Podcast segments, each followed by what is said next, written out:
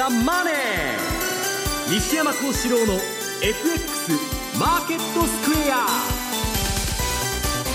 こんにちは西山幸四郎と。こんにちはマネースクエアジャパン須田貴美と。皆さんこんにちはアシスタントの大里清です。ここからの時間はザ・マネー西山幸四郎の FX マーケットスクエアをお送りしていきます。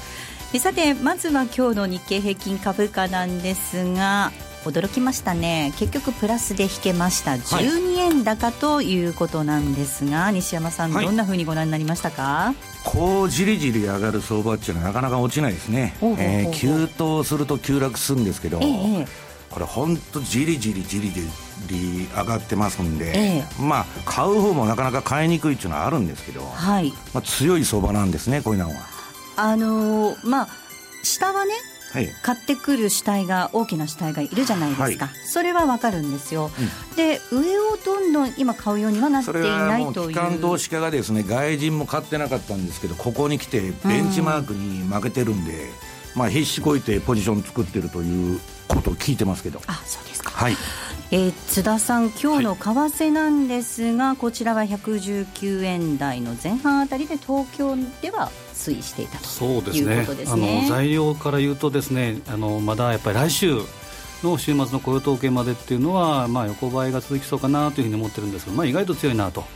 しっかりしているというのが今のドル円の印象ですね、はい。えっと、ちょっとですね質問をいただいているのでご紹介したいなと思います。親子の喧嘩にかくも食わぬさんからいただいてるんですが、はい、話題のあの親子の喧嘩 ですね、えっと、西山さんの相場分析大変勉強になります。特にトレンドの強さを見る標準偏差ボラティリティ今まで聞いたことがなかったので新たな発見という感じです。日経平均やトピックス見ると標準偏差ボラティリティ上昇中なんですがえこういう時はは PER とか騰落レシオとかは、え無視してもいいんでしょうか？なんていただいていますが、まあ、ちょっとあの私あの株の売買でまあ標準偏差使ってるのはあの、まあ、インデックスで主に使ってるんですけど、まあ、無視していいっていうことはないんですけど、はい、まあ、それが上がっててですね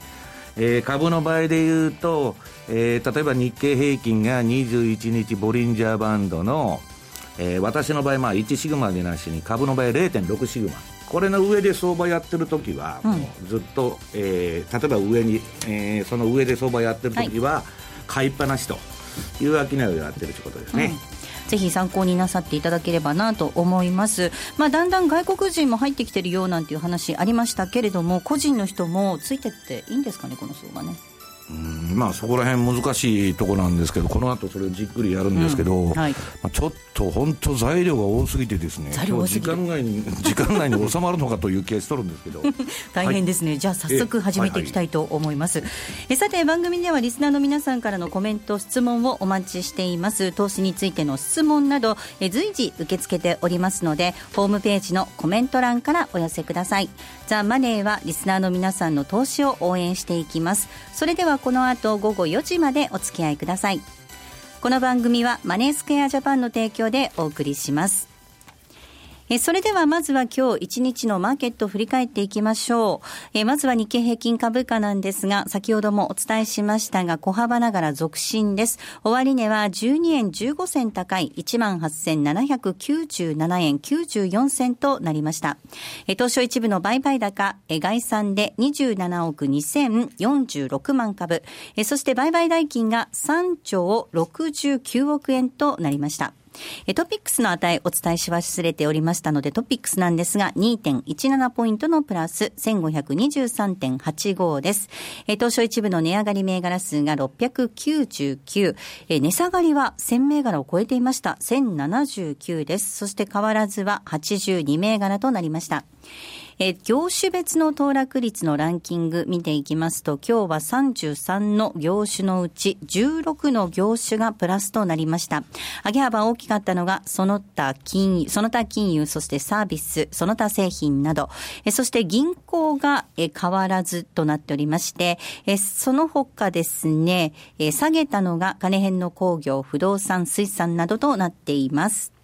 えでは、改めて本日のマーケットの概況、そして引け後の情報などについて、マーケットプレスから引き続いて、今野記者です。お願いいたします。はい。えー、結局、日経平均ね、えー、先ほどお驚きましたという話ありましたが、12円安、どうなるかと思って5番に入ってマイナスに転じましたんでね、えーはい、普通のパターンであれば、週末、月末でもありますし、で、前場強かったのが5番に入ってマイナスになったら投げでずるずるというのが、弱い時は大体そうなると思うんですけども、かなと思ったんですけどね。そこから切り返しまして、結局続伸しましたんでね、本当強いですよね、そういう意味ではね。水準的には2000年の4月20日以来、約15年ぶりの高値を連日で更新したと、つつけたということになりますね。もっともさっきありましたように、値下がり1079。そうなんですね。ねで、値上がりが、あれいくらって言いましたけど、800、あ、まあいいです。はい、値下がりが1000を超え、699ですね。699、699対1079ですから、だいぶ値下がりの方が多かったってことも言えますね。そうはい、そういう意味では、あまあ、ここのところの傾向だと思いますが、やはり海外投資家の先物買いが、あ相場を押し上げたというふうに見る、読むこともできるかもしれませんね。うん、まあ、外部環境的には、為替相場が昨日よりも円安、ドル高方向に触れて、えー、輸出関連、まあ、そうは言っても自動車株なんかは安いんですけどね、えー、まあ、これも一つね、全体的な買い安心感につながったと見ることができるかもしれません。えー、で、この結果、あ今週1週間では、日経平均465円高、うん、プラス2.5%。あとは今月1か月間、2月ということで見ると、1123円高、えー、率でいうと6.3%上昇しましたという1か月になりましたね。はい、あとね、かなりこれ長い足なんですけど、あのー、えー、今月、今日で、えー、1万、うん、7000飛び53円を上回って引けると、20年移動平均って月足のね、これが約9年ぶりに上向きになったと。今今月でね、この今日の数字でね、えー、というデータなどもあるようでありますが、20年移動平均で相当長いですけどね、約9年ぶりに上昇にしたということであります。で、えー、外気はこんなところですね。あとは、あ個別の開示情報、いくつかご紹介しますと、引け後ですね。まずは大道ドリンク飲料の会社ですが、2590。これが全1月期の本決算発表しています。で、えー、1月20日締めなんでね、まあちょっと早めの発表になりますが、これの去年、だから正確に言うと去年の1月21日から今年の1月20日までの1年間の決算、売上高が3.4%減、1045億円、営業利益14%減、51億円、純利益37%減、23億円ということで減収減益でした。新年度、今1月期15年、16年1月期については売上1%増、反転ですが、ただ営業利益は13%減、えー、純利益は16%増、これは多少凸凹ありますが、ただ本業の営業利益のところは2桁減益という予想を出してます。はい、あとは、あ開示情報、サンマルクホールディングス3395ですが、こちらがあ株式分割ですね。えー、まず最初に配当からいきますかね。これ3月期末配当、従来は52円と予想してたのは今回64円ということで、えー、配当を増やすと。だから8円、12円ですかね。従来予想よりも増配という発表を行いました。合わせて、えー、3月31日を基準日として1株を2株に分割する株式分割も発表してます。あともう1個だけ。えー、当初2部で、えー、ヤマシンフィルター。まあちっちゃいか銘柄ですけどね。6240。こちらも、こちらは1 3月の19日基準日としてこれは1株を3株に分割するという株式分割を発表しております。はい。終値確認しておきましょう。えー、大道ドリンク2590です。今日は40円高の4960円でした。えー、そして、して増配と株式分割を発表しましたサンマルクホールディングス3395です。70円高の7800円。そして、6240東証2部の銘柄です。ヤマシンフィルターです。こちらも株式分割発表ということで、今日の終値なんですが、9円高の2899円となっていました。河野さん、ありがとうございました。失礼しました。えでは続いて、為替市場です。まずは主な通貨のレートを確認しておきましょう。えドル円この時間119円の20銭台での推移2223となっています。そしてユーロ円ですが133円6874。えユーロドル1.121316での動きとなっています。えでは、マネースクエアジャパンチーフアナリスト、西田明宏さんにお話を伺っていきます。西田さん。はい。よろしくお願いいたします。はい、よろしくお願いします。えさて、今週は注目だったイエレン議長の議会証言が終了しました。どんなふうにまずはご覧になりましたでしょうか？はい、そうですね。まあ、マーケットの反応は、えー、まあ、いわゆる利上げに、利上げに慎重な、まあ、ハト派的なものだったというふうに受け止めたようなんですけれども、はいえー、まあ、ただその、証言の前にですね、こう、利上げの接近を示下するんじゃないかっていうような、まあ、期待感でこうドルが買われてたことがあったんで、まあ、それでちょっと肩透かしを食らったというような感じだと思うんですよね。ただ、あの議長自身はその、えー、金融政策の柔軟性をこう極力残しつつ、で6月の利上げについても別に否定したわけではありませんのでね、そういう意味では、あの粛々とこう利上げ開始に向けて準備を進めてるっていうようなふうに、えー、受け止めることができたと思うんですね。で、えーまあ、そんな中で、まあ昨日はあのアメリカの消費者物価、はい、えー、これがちょっと強かったということで、えー、スはこう利上げ接近じゃないかということで、えー、まあ、ドルが買われたりしてるんですけれども、えー、今後、ですねやはりその物価であったりとか、賃金、こういったものが、えー、上がってくるっていうようになってくれば、いよいよその FRB が背中を押されるんじゃないかっていうふうに、そういう観測がやっぱ出やすくなってくると思うんですよね。うん、ですから、まあ、あのすぐにということではないかもしれませんけれども、はい、まあ、経済指標をチェックして、そうしたその物価上昇につながるような、えー、ものっていうのが出てくるかどうか、景気の堅調さが続くかどうかっていうことで、えーまあ、利上げに向けた、まあ、準備っていうのが少しずつこう進んでいくんだろうという、そんな感じだと思いますけどね。そして一方の ECB なんですが、はい、こちらはですね、いよいよ QE がスタートということになりますね。えそうですね、えー、あの1月の理事会で QE を、まあ、決めたんですけれども、はい、まあ、実際には3月以降だと、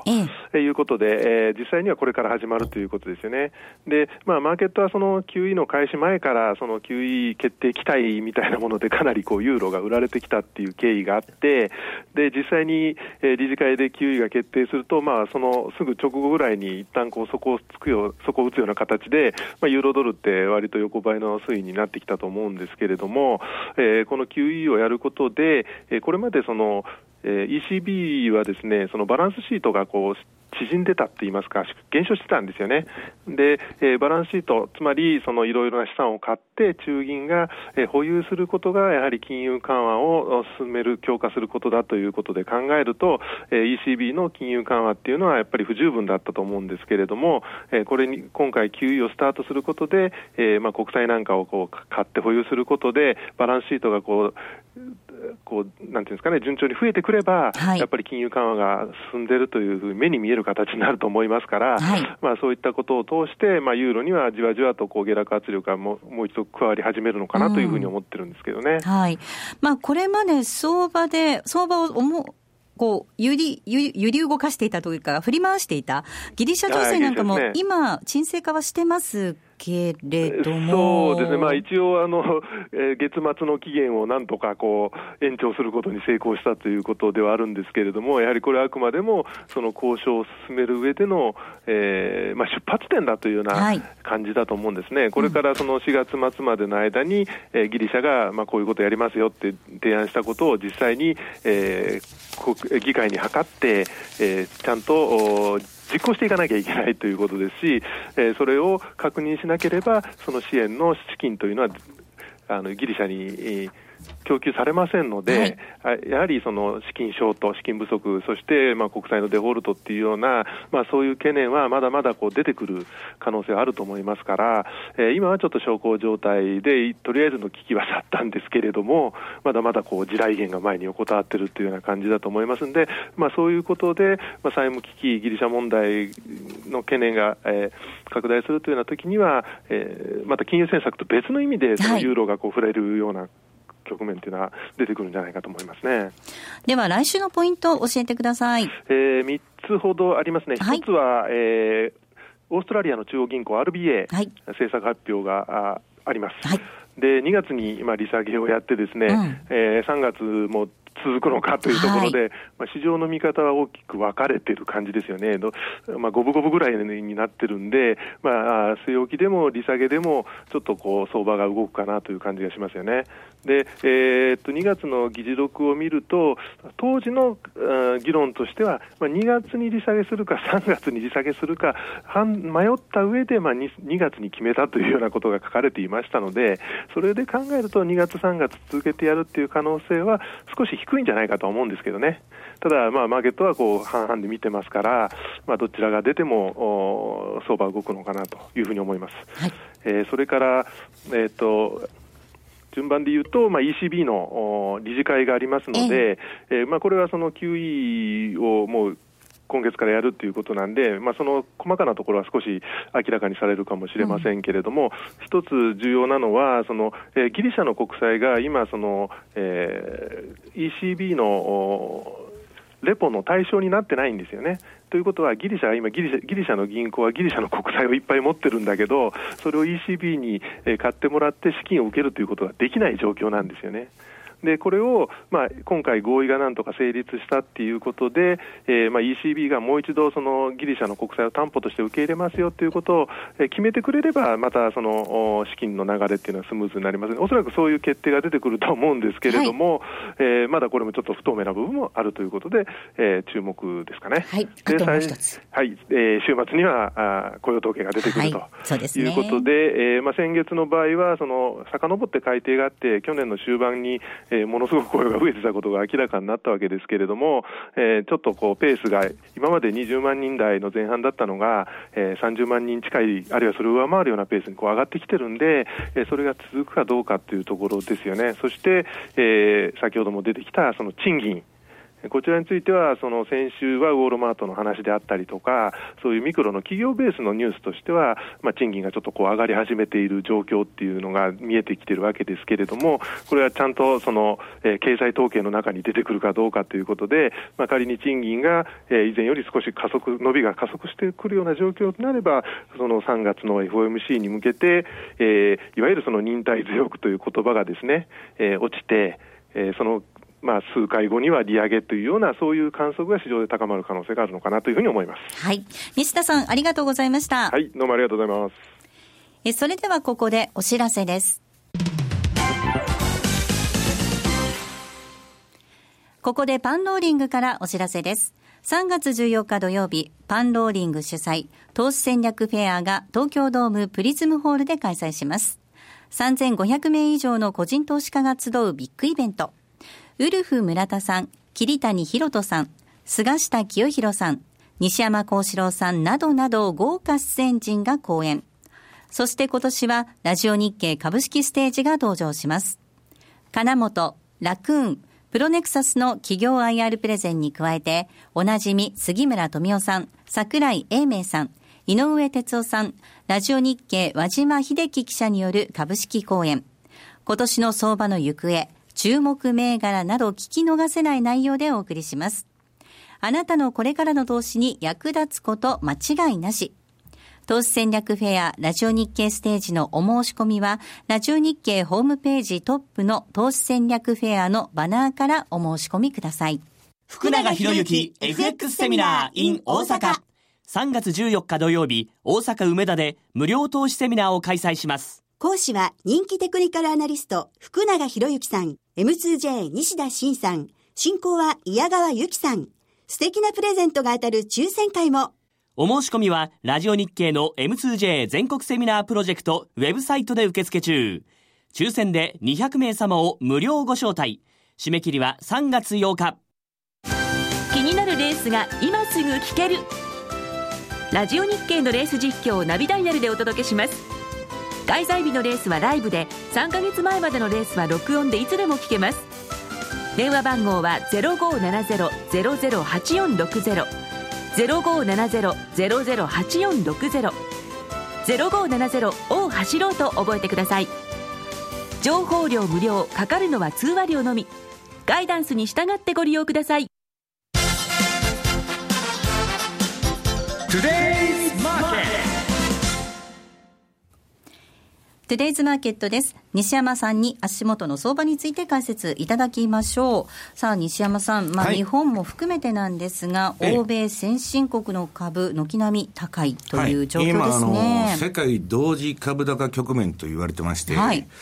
まあ、昨日も私、ある勉強会に参加してたんですけど、まあ、証券会社の人もたくさん来てたんですけど、みんな強気でしたね、めちゃくちゃな強気でしたね。で、まあ、今日のテーマ、この株高はいつまで続くと。まあ、あのー、いう話なんですけど、はい、えー、まずはですね、まあ、あのー、これ私いつでも放送で言ってますように、まあ、ドラギの QE が発表されたと、1月22日に。はい、で、まあ、実際にお金出てくるのは3月からなんですけど、はい、まあ、その発表から2ヶ月はもうバブルするんだと。だからもうその間はおしめ買いで強気で攻めると。うん、もう一つは、まあ、日本株どうだといういう話で、まあ、いろんな人から意見が出てるんですけど、これはもう、あの、今、年金から何から、あの、ね、今まで株買ってなかったような人がバンバン買い出してですね。そうですね。成績が悪いと困りますんで、はい、運用者っていうのは自己保身がそういうね、機関投資家っていうのは、あの、先頭に立ってますんで。まあね、批判を受けてしまいますからね。3月期末と、あ期末の株価はよくしたいと。はい。あとはですね、4月の統一地方選。まあ、これに向けて、まあ、PKO というより、まあ、プライスリフティングですね。うん、まあ、なんとか株高に持っていきたいと。まあ、為替は円安にならなくてもいいんですけど、株はいくら上がって、はい、円安になると困るんですけど、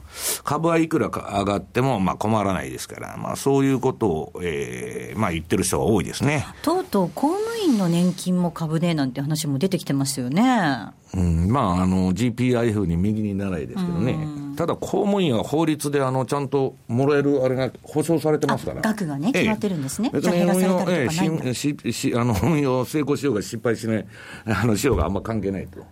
いうことですけど結局それ国民が負担するってことですね大札さんが負担する であとまあ今あの先ほども冒頭で言ったんですけど、はいじりじりじりじり上がってんでですね、まあ、あの、なかなか相場これ下がらないなと。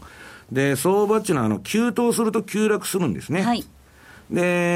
我々はまあよく言うんですけど、じりじり上がるとか、じりじり下がるというのはですね、まあ、あの、昨今のユーロなんかもそうなんですけど、なかなか相場が終わらないと。で、まあ、最も簡単なのは日本の失われた20年。これ自利品の歴史ですから、じりじりじりじり、時間かけて値幅でなくて20年かけて調整したと。いうようなことがあるんですけど、で、まあそういう強い相場の中で、まあどう見てるかというと、まあ今あの25日移動平均線のですね、まあ今日資料持ってきてるんですけど、あの、えー、5%回りまで。はい。まあ来てますんで、ええ、目先はそこそこいいとこまで、まあ、やっちゃったなという感じはしてるんですけど、で、まあ1万9センチのもう見えてるんですけど、まあここでちょっとぐずぐずするかもわかりませんけど、はい、最終的には大相場というのは25日移動平均線のプラス10%返りまで上がりますんで、まあそこら辺までやってもおかしくないと、そうするとまあ3月にも2万円かというような声がですね、証券会社の人から景気のいい声がまあ非常に聞こえてたわけですけど、はい、私可能性あると思いますね。だから、今回の今の上げ相場っていうのはまあまだ5合目かと、まあ5%返りですから、10%返りまでいくのかなという気がしとるんですけど。うんあとですね、あの、まあ、これ、日本企業の自社株買いがすごくて、はい。まあ、火曜日にちょっとあの、他の番組出て和島さんとまあ、ちょっと喋ってたんですけど、ええ、自社株買いするのに CB 発行してる、はいはい、自社株買いしとると、まあ、流行っとるんですね。ねまあ、あの、そういうことも含めて、まあ、株主にはまあ、いいことなんでしょうけど、要するにですね、今、ROE 重視の、まあ、経営をせざるを得ないということで、企業が。はい。あの、この自社株買いの流れっていうのはですね、今2、3ヶ月とかそんな話じゃなくて、数年かけて続くということがありましてですね、まあ、かなりこれも需給的にはですね、まあ、いい状態になっていると。いうことですね。うん、あと、面白い話がですね、ええ、株がバブルするのは、まあ、どこまでするんだっていう話になってですね、原油安が、えー、要するにですね、利上げとか量的緩和より効いてるっていうんですね。うんだから、原油安のメリットって日本の GDP も、その黒田さんが量的緩和打つより、原油安になった方が上がるんですね。だから、じゃあ原油安の元って何なんだと。それは中国の不景気で、資源パラノイアの中国が、えー、資源買わなくなったと。なるほど。だから逆に中国が不景気なほどですね、えー、こういうバブル相場は原油安をベースとした相場続いちゃうんだと。ただ、あんまり中国がおかしくなると。今度はまた他の危機が襲ってくるんですけど。そうですね。それはそれで影響ありますね。今みたいにうだうだした状態がいいということですね。はい。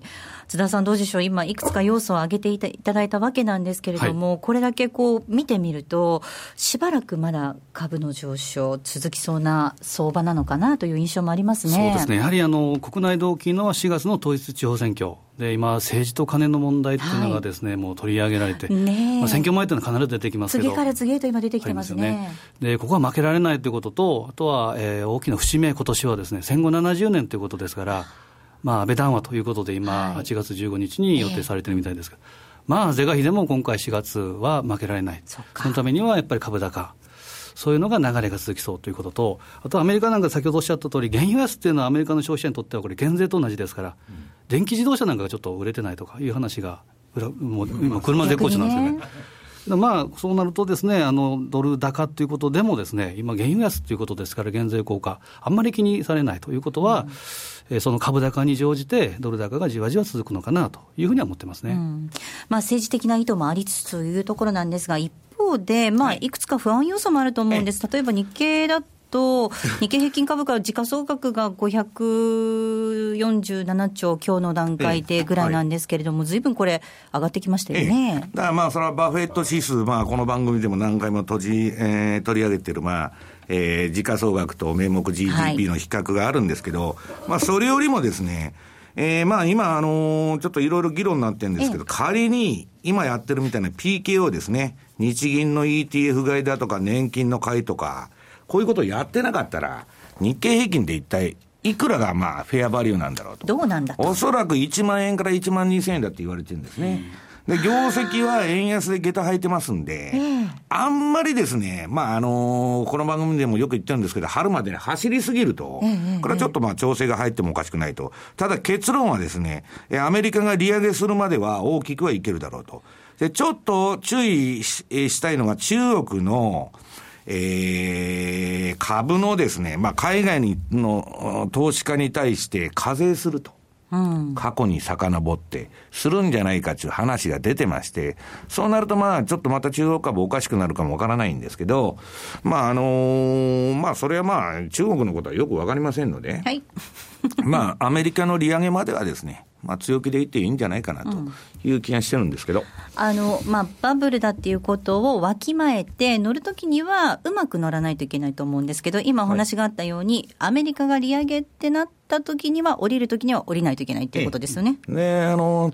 津田さんも私もどうせ10月末買いの4月売りですから、まあ、そこで一旦まあ、いずれにしても降りて、また上がるようだったらついていくというスタイルになると思うんですけど、うん、そうですね、まあ、6月ぐらいまでは利上げはないという見方がされてますもんね、うん、でも、でも6月やるかもわからないんですね、うん、もしまあ後のコーナーで申しますけど、うん、ええ。ー、はい、はい、はい。ということで、ここまではトゥレーズマーケットをお送りしました。CD 金井さやかの90日で仕上げる TOEIC テストステップバイステップコーチング好評発売中。500分にも及ぶ音声ファイルとボリュームたっぷりの PDF ファイルを1枚に収納。しっかり確実にテストに向けた指導を受けることができますお値段は税込5400円送料500円。お申し込みお問い合わせは0335954730ラジオ日経通販ショップサウンロードまで。ソニーの卓上ラジオ ICF-M780N は好評発売中。デザイン操作性もシンプルなホームラジオです。ラジオ日経のほか AM、FM が受信できます。お休みタイマーと目覚ましタイマー機能付きで価格は税込1万800円送料500円。お申し込みは0335954730ラジオ日経通販ショップサウンロードまたはネットショップサウンロードまで。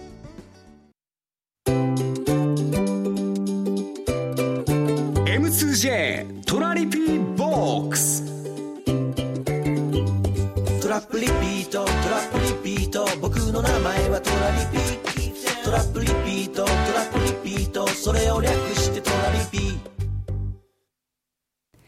さて、このコーナーでは FX 取引の考え方について、そして、えー、津田さん、西山さんに教えていただくコーナーなんですが、はい、え今週もですね、番組宛てにたくさん皆さんから質問をいただいているので、えここでいくつかご紹介をしていきたいと思います。えまずはですね、こんな質問からです。え今年の株式投資の相場見通しは年の前半にあるのでしょうか？少しずつ資金の引き上げを始めています。えそれとも日経が、え2万円を見るまで我慢したらいいのか？悩める子羊でございますということです。まあ、先ほどのコーナーでもちょっとお話ありましたけれども。はい、まあ、私はまあ循環という意味で、まあ、さっき4月末に売ると言ったんですけど、はい、まあ、先ほど、まあ、あの株の話したときに、えー、25日移動平均のプラス10%ぐらいまで、えー、っと、はい、上がるとしたらですね、2万円手前ですね。い。や、これ、あの移動平均、相場上がっていくと上がってきますんで、はい、そのぐらいいってもおかしくないということでですね、そんな弱気には見てないんですけど、私がなんか、えー、っと、相場の調整が入るとしたら、はい。年の半ばだと、またあの後半は10月ぐらいから上がるだろうけど、半ばがやっぱりだめだという気がしとるんです。ただ、今年の株の、日本株の需給に関して言わ言えばですね、外国人が買わなくても大丈夫なくらい、買い需要が10兆円もありますんで、はい、まあそんなに焦って売らなくてもいいんじゃないかなという気がしてるんですけど。はいでは続いての質問です。え最近株価好調のようなんですが、為替のドル円はしばらくレンジに終始して置いていかれている感じですね。上で買い持ちしてるので早く抜けてほしいんですがね、といただいています。うんこれこの後のコーナーでちょっとやろうと思ってるんですけど、こっちに回します？あちょっとだけじゃあ、触り。お話ししていただけますか、ね、要するにですね、一番大きなのは、もう政治家とか、はい、まあ日銀もそうなのかもわからないですけど、あんまり円安いってほしくないんですね。基本的には、えーね、特に選挙までは、うん、そういうバイアスがありますんで、まあ、株と連動してないわけですけど、まあ、私はあのー、そんなにじゃあ、円高になるかって言ったら、そうは見てないんですけど、それはこの後のコーナーで申します、はい、津田さん、どうですか？そうですね、やはり、まあ、あのおっしゃる通りで、えー、選挙を睨んでということもありますし、あとは材料でいうとですね、やっぱ雇用統計見ないとということで、目先はですね、やはり来週の金曜日までっていうのは、横ばいが続きそうかなと。で今あの、大きなです、ね、10月からの三角持ち合い、えー、上昇ペナント型っていうのが、ちょっとまだあの上抜け確認っていうのがちょっとできないような形で、まあ、レンジ相場というふうに考えると、ボリンジャーのプラスマイナス2っていうのは、上は120円ちょっと超えるぐらい、120円の22ぐらいまでいうと、はい、でマイナス2は117円、まあ、13とかこのあたり、でちょうど居心地いいのが118円の70近辺。このあたりを中心に、まあ、レンジの戦略ということで、特にまあリピート戦略とか、そういったものでいいんじゃないかなと思いますね。もう一ついきましょう。えっ、ー、とですね、世界情勢のマーケットへの影響を的確に詳しく説明されてくれるので、説明されているので、とても参考になります。えー、トルコが利下げをするということなのですが、まあ、実際にしましたが、えー、トルコリラ円の買いを見合わせています。マイナー通貨取引難しいですね、といただいてるんですが、津田さんどうですか？そうですね、あの、トルコはですね、当社でも本当に人気ナンバーワン、ツーのですね、通貨ペアになってですね、ちょっと高値で持ってっていう方が多いんですけど、これ多くの方がインカムゲイン、つまりスワップのえー、原因で今、ちょっと様子を見てるという方が多いんですけど、はい、前回もそうでしたけど、利下げしたのが基本的には政治の圧力、えー、でその、えー、利下げした後にはまだ足りないよっていうような言葉もあったりですね、すね。エルドアンがね、言ってましたね、はい、あと前回、前々回でもあの西山さんからもあったと思うんですけど、やっぱり選挙まで、これは人気政策っていうことで、利下げっていうのが続きそうな感じですから。6月ですね、ですから前半はですね、もうこういった利下げがあるもんだというふうなことを見て、おおむねですね、下値を試しますけど、やっぱ横ばい。えー、しばらく横ばいが続くというふうに考えていいかもしれませんね、うん、西山さん、やっぱり政治的圧力、はい、独裁国家 とも言えるような国だと難しいんですかね？まあそうですね、まあだから、ただまあ、金利の絶対的な高さっていうのはありますんで、まあ、売り方の立場から考えたら短期勝負なんですね、はい、要するにスワップ払いになるわけですから。まあだからまあ、私はまあ、そのクロス円全般に言えることなんですけど、まあ株がここからバブルが爆発するかどうか。これがクロス円も、今連動してないですけど、株と。まあ、そのうち連動してくるんじゃないかなと。株が上がるようだったらですね、そういうふうに考えてます。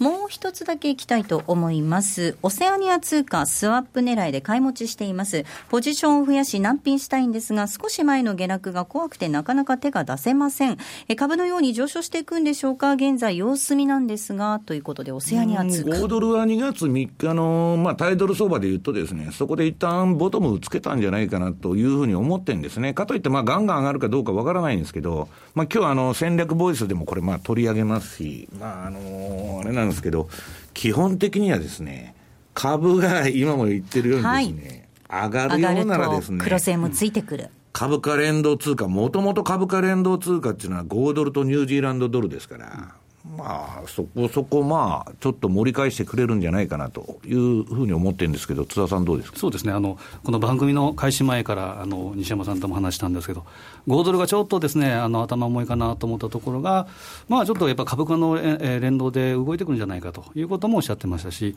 あとニュージーランドに関しては、ですねニュージーランドの株式相場っていうのが、これは、えー、過去最高値を3日続伸していると、まあ、順調なんですね、株価。バブルですね。そうですね。ですから 特に、まあ、比べるとですね、ニュージーランドと王子と比べると、やっぱりニュージーランドは安心感が非常にあるなと。うん、で、これもこの後のコーナーでも言おうと思うんですけど、冷やしの、えー、26地高スパンっていうのが、えー、上に抜けてますので、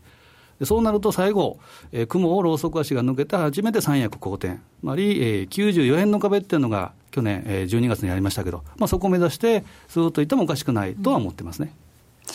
えさて、このようにですね、皆さんからたくさん質問を頂戴しているんですが、西山さん、そして津田さん、比嘉さんのお話を直接聞く機会があるということですね、津田さん。えー、3月の、はい、えー、私のふるさと、西山さんもふるさとでも、まあ、大阪で。大阪で。はいさせていただきます。はい。えー、3月14日土曜日になります CB 北梅田研修センター5階ホールにて、えー、午後1時から、午後1時からなんですが、えー、セミナーを開催いたします。えー、第1部は、えー、西田慎さんがですね、資産運用としての FX& 初めてのトラリピプラス決済トレールということでお話をしてくださいます。えー、そして第2部なんですが、福永博之さんが登場です。テクニカルマスター福永博之のマーケット徹底分析ということでお届けしていきます。えー、抽選によりまして200名様限定のセミナーとなっております。番組のホームページからお申し込みください。たくさんのご応募お待ちしております。ここまでは M2J トラリピボックスをお送りしました。この度、マネースクエアジャパンは、10月のホールディングス体制への移行を記念して、お客様の運用成績をプラスにする可能性の挑戦として、マネースクエアプラスプロジェクトをスタートしました。プラス、それはお客様の運用成績をプラスにする可能性への挑戦。プラスにこだわる理由。お客様の資産がプラスになることがマネースクエアの成長につながる。プラスにさらなる可能性をホールディングス体制を礎により広く可能性を模索するというプラスに込められた思いを一つずつ形にしてまいります。プロジェクト第1弾としまして、通貨戦略に新しい可能性をのもと、9月20日より新通貨ペア、トルコリラ円の取り扱いを開始いたします。高金利で価格帯の安さと変動の大きさを併せ持つ新興国ならではのダイナミズムこそが大きな魅力であるトルコリラ。当社にこれまでなかった特徴を持つ通貨ペアであり、当社独自の発注管理機能、トラリピにもマッチしている通貨ペアです。今後のマネースクエアプラスプロジェクトにご期待ください。マネースクエアジャパンが提供する外国為替証拠金取引は、外国為替相場の変動や各国市場金利の変動により損失を被ることがあるほか、その損失は投資金額を上回る恐れがあります。また、トラップリピート違反団は取引の利益を保証するものではありません。取引説明書をはじめ、契約締結前交付書面などの内容を十分にお読みいただき、ご理解の上お取引ください。なお取引に際しては所定の手数料がかかります。金融商品取引業者関東財務局長金賞第2797号。株式会社マネースクエアジャパン。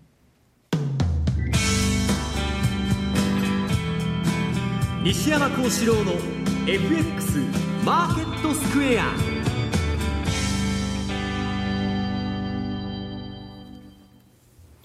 このコーナーではマーケットの見方について西山さんにいろいろな角度で教えていただくコーナーです。今日のテーマなんですが、イエレン議会証言から見える思惑というテーマでお届けしていきたいと思います。まずは、イエレン議長の議会証言。まあ、議会証言終わったんですけど、まあ、あの、運用者の間で、まあ、ちょうどその日にミーティングしてたんですけど、はい、まあ、あの、みんなが言ってるのは、イエレンはですね、フォワードガイダンスを事実上放棄したと。うん、これはもう、スタンレー・フィッシャーが前から、フォワードガイダンスは、えー、やるなと。要するに市場に予断を与えるなと。なるほど。で我々は未来のことなんか何も分かんないんだと。はい。で、変なことを言うなということが、えー、スタンレー・フィッシャー FRB 副議長の考えで、イエレンが今度も言語明瞭意味不明なですね、はい、玉虫色の、まあこのところずっとそれが続いてるんですけど、うん、まあこれはもうそういう金融政策の運営手法が完全にフィッシャーの考え方に、まあ傾いてるなと。で、じゃあ、利上げがあんのかどう、どうなのかと。いうのは、イエレンはまあバブルの守護神と言われて、あの人出てくるといつでも株上がると思う。今回もまた上がったんですけど、えー、イエレンの頭の中は、どちらかというと利上げを、うん、さ、先送りしたいと。まあ、バブル温存ですから、MIT 学、えー、コンセンサスでですね。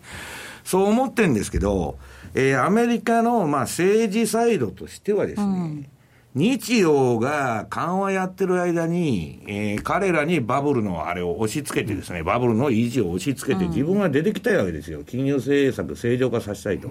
だから私はちょっと気になってるのは、ブラードがいまだにですね、まあ年王の6月か7月にやれと、で、文言も早く外せと、言ってますんで、まあこの人がそれをその下ろさない限りですね、年王に利上げがあってもおかしくないと思ってるんです。で、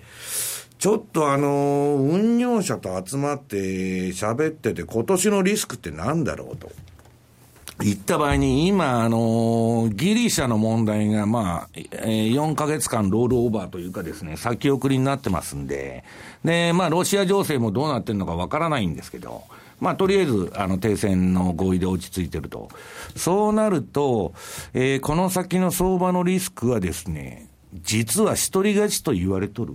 アメリカの金融政策の失敗になるんじゃないか、あの、はい、なるんじゃないかっていう声も多いんですよね。ええ、それも7年間バブルで金ばらまいてきたのを今度初めて占めるわけですから。はい、それ相応の市場変動率が出るという運用者が多いんですよ。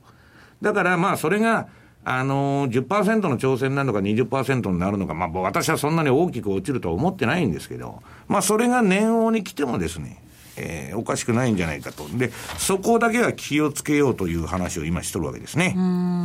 津田さん、やはりこれ、大きな政策変更ということでね。そうですね。あの、これも番組でよく言ってるんですけど、得意なあのビハインド・ザ・カーブっていうのは、これも FRB お得意ですから、うん、一時あの ECB のドラギさんがやるやる詐欺っていうふうなことで言われてましたけど、まあ、今は FRB がですねやるやる6月なのか9月なのか年末なのかということで。あの言われてるんですけど、まあこれはあの、まあ、6月っていうことになると、やっぱり株が下になってくる。でそうなると、やはり普通に考えれば、やっぱりそれずれ込むかなというふうな感じはするんですけど、前半、今年はやはり前半勝負というふうに、えー、いきたいところですね。はい。まあそうした中なんですが、じゃあドル円の動きですよね。気になるところなんです。先ほどまあ質問でもあったように、どうなっていくんでしょうね。ドル円、私最近すごく何週間か調子いいんですよ。うん、で、今週あのマネースクエアジャパンのですね、水曜トピックス、うん、毎週水曜日の動画やってるんですけど、まあ比嘉さんとちょうど、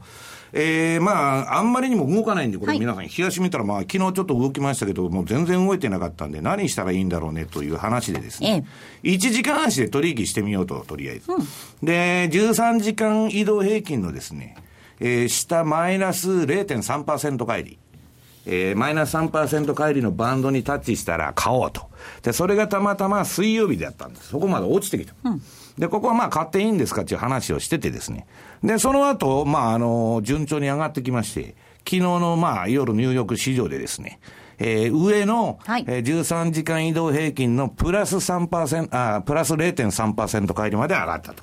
で、利食いしたと。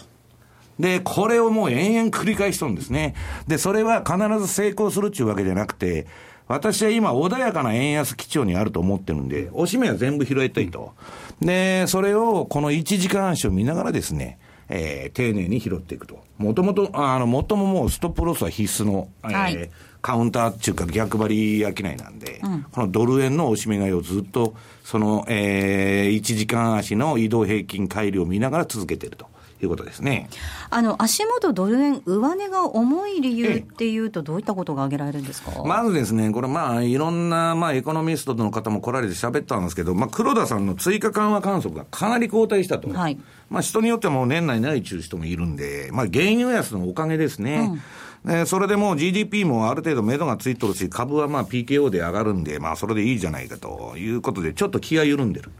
で、あとはですね、えー、統一地方選に向けた円安阻止。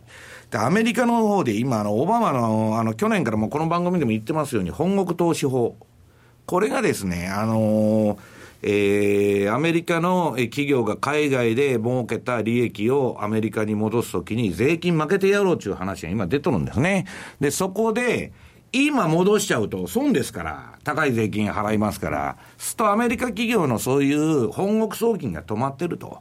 いうようなこともありましてですね、ちょ、いやいや、まあこんなまあ一時的な話ですけど、ドル買いが止まってると。うん、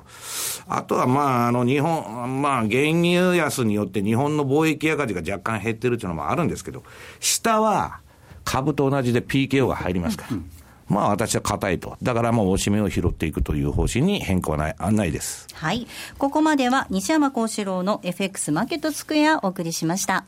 福永博之 FX セミナー in 大阪。3月14日土曜日、大阪梅田で無料投資セミナーを開催します。講師は人気テクニカルアナリスト福永博之さん、M2J 西田慎さん、進行は矢川由紀さん。素敵なプレゼントが当たる抽選会も。お申し込みは、ラジオ日経の M2J 全国セミナープロジェクトウェブサイトで受付中。抽選で200名様を無料ご招待。締め切りは3月8日。ラジオ日経のレースアナウンサー養成講座では、第27期4月生を募集中。一瞬の攻防を音声で伝える競馬実況のノウハウは、どのスポーツ実況にも活かせるラジオ日経だからこそ学べるスキル。アナウンサー、番組キャスターを目指す方、またレースの知識を深めたい好きな分野で話し方を学びたい方もこの機会にぜひご参加ください。お申し込みお問い合わせはレースアナウンサー講座をインターネットで検索。ホームページからどうぞ。M2JFX 投資戦略。さあ、ここからは来週に向けて M2J の FX の投資戦略伺っていきます。はい、津田さん、お願いいたします。はい、えー、やはり来週というのも3月ですから、はい、3月というとですね、荒れ相場とかですね、そういったイメージを持たれ持たれている方も多いかもしれませんけど、ちょっとデータを調べてみてですね、後でまたホームページに資料が上がってくると思うんですけど、例えばですね、えー、月別のドル円の高低差、平均すると過去10年間、4円の45銭なんですね。はいで3月はどうかというと、4円の85銭、まあ、ほぼ平均内という感じなんですけど、うんはい、えー、陰線、陽線の割合どうかというと、実はですね8対2、過去10年。はい。ですからさ、先週もありましたけど、黒線なんかはこの2月、3月強いですよと、うん、もう最後の巻き返しが強いですよって話をしたんですけど、どれも結構3月は陽線、うん、ニュージーランドもですね、これは、えー、月平均3月は6円の丸7銭。で10年の平均は5円の25銭ですから、まあまあ動いてるんですけど、これも3月の高低差は、えー、すみません、要因は、えー、陽線が8、で陰線が2、うん、ですから、3月は陽線割合が高いというふうなデータが出てるので、ちょっとこのあたりは、まあ、注目すべきところかなと思いますね。あの昔は貿易黒字だったんで、3月になると決算の円高っていうのはあったんですけど、今、赤字ですから、まあ、昔ほどですね、円高に触れる可能性というのは、かなり軽減されてるなというふうに思ってるんですけど。うん。はい。ちょっとまあベアスタンズ、例えば2008年だったら、リーマンの前のベアスタンズの問題とかで、そういった印象が残ってらっしゃる方が結構多くてですね、うん、けどよくよく見たら、そうでもないよというふうなことを、また来週のレポートなんかで書いてみたいなと思いますし。はいはい、えー、来週月曜日にはもっと練られた戦略が M2J で取引されているお客様限定で見ることができますのでぜひ講座を開設していただいてレポートを活用していただければと思います、えー、またですね M2J に講座をお持ちの皆様に新しいコンテンツスタートしています。その名も西山幸四郎の戦略ボイスです。ぜひ皆さんお楽しみになさっていただければと思います。ここまでは M2JFX と戦略お送りしました。ではお別れの時間です。ここまでのお相手は西山幸四郎とマネースクエアジャパン津田隆光と大里清でした。さようなら。この番組はマネースクエアジャパンの提供でお送りしました。